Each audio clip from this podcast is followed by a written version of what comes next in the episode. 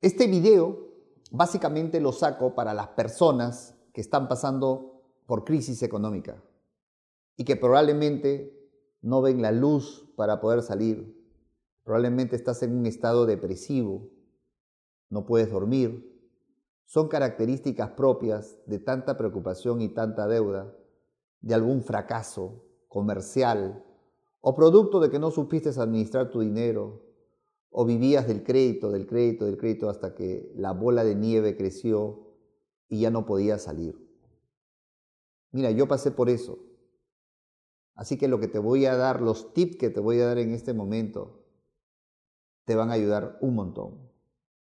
Mira, yo estaba bien, muy bien, en mis negocios, en mis negocios de los bienes raíces que tú sabes. hice un mal movimiento económico, quise invertir en otras cosas que desconocía, metí mucho dinero y quebré.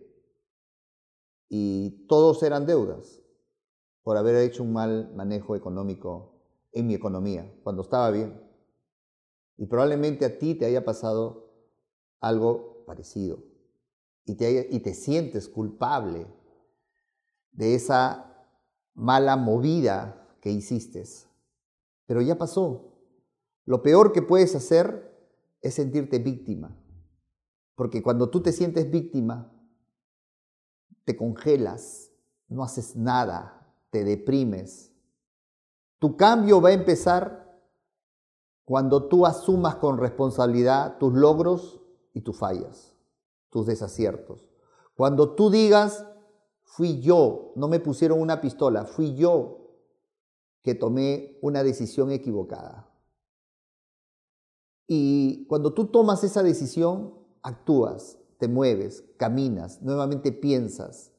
Siempre he dicho que las crisis son momentos que a veces tenemos que aprovecharla porque en esa desesperación te vienen ideas para poder salir de ella. Te vienen ideas fantásticas. Yo te voy a contar de una idea que es mi experiencia propia es invertir en bienes raíces. Claro, la primera pregunta que me harás es, ¿cómo voy a invertir si te he dicho que no tengo nada de dinero? Es que yo tampoco tenía nada de dinero. Comencé a tocar puertas. ¿A quiénes? Aquellas personas que en su momento habíamos hecho negocio. Para que ellos pudieran invertir en las inversiones que yo les podía conseguir cortas, cortas en el tiempo buscar inmuebles que tengan embargos, buscar inmuebles que tengan hipotecas y que ellos puedan invertir y yo ganar mi porcentaje que era 30% y ellos 70%. Y así uno, dos, tres, cuatro se embarcaron conmigo y yo no tenía absolutamente ningún capital. Y así fui pagando las deudas y me levanté. Y hoy estamos ya enrumbados en el tema de inversiones, de invertir, con gente que cree en los proyectos y están confiando su dinero para que estos inviertan en remates judiciales, en casas abandonadas, en derechos y acciones de herederos y tantas otras formas y técnicas que si tú me ves en los videos te vas a dar cuenta. Ahora, pero pasando al caso concreto contigo, ¿qué puedes hacer? Primero que te garantizo que te vas a poder levantar rápido con los bienes raíces. O sea, es acelerado tu ingreso económico.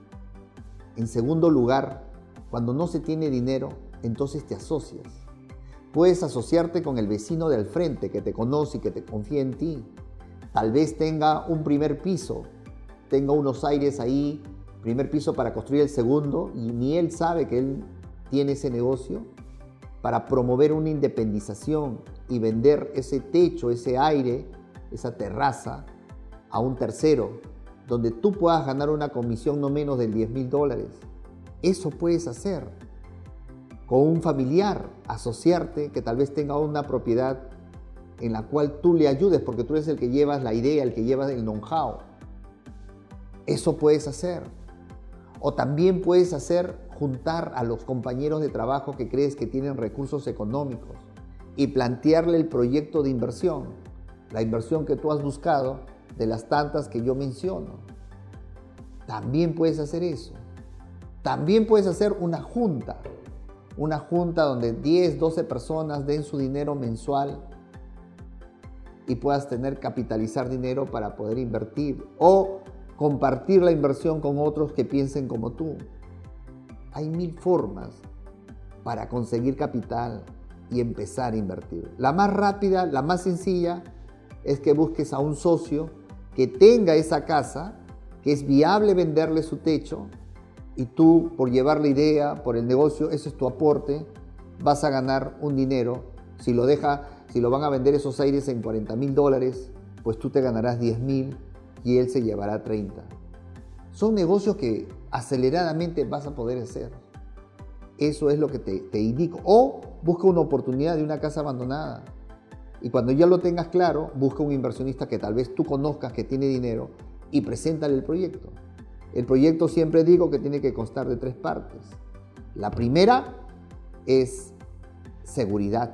¿Qué tan seguro es esa inversión? Y la seguridad está con la inscripción de su nombre en la partida registrada. La segunda es la rentabilidad. ¿Cuánto de rentabilidad voy a tener con mi inversión? Y la tercera, ¿cuánto dura esa inversión en el tiempo? ¿Qué tiempo aproximado va a ser el trámite más la venta? Aproximado. Esos tres conceptos es lo que ayuda a un inversionista a tomar decisión por dejar su dinero. Mira, por último te digo, el mundo no se acaba. A veces nuestros fantasmas son mayores de la misma realidad o la misma preocupación. Si tienen que esperar tus deudores, tus acreedores, perdón, que puede ser el banco personas, van a tener que esperarte. No, no puedes desesperarte en querer cumplir con ellos como sea. Conozco gente que por su desesperación se han hundido más en el hueco. Se han querido prestar dinero a intereses o se han prestado dinero a intereses altísimos a 10, 15%, solamente por cubrir ese momento. Y después viene la desesperación porque se dan cuenta que están endeudados más y más. Así no vas a salir de la deuda. Que esperen ellos hasta que tú comiences a capitalizarte y después negocies la deuda. Negocies no pagar lo que te están reclamando, sino lo que tú tienes y decides te puedo pagar esto. Dios te bendiga. Quise darte un tip, un concepto importante, que lo reflexiones y lo más importante es, no te desesperes, porque todo pasa. La noche dura un tiempo y nuevamente vuelve el día. La lluvia se retira y nuevamente sale el sol. Los pastos se secan y nuevamente florece. Así es la vida. Y eso uno lo entiende cuando ha pasado lo bueno y lo malo.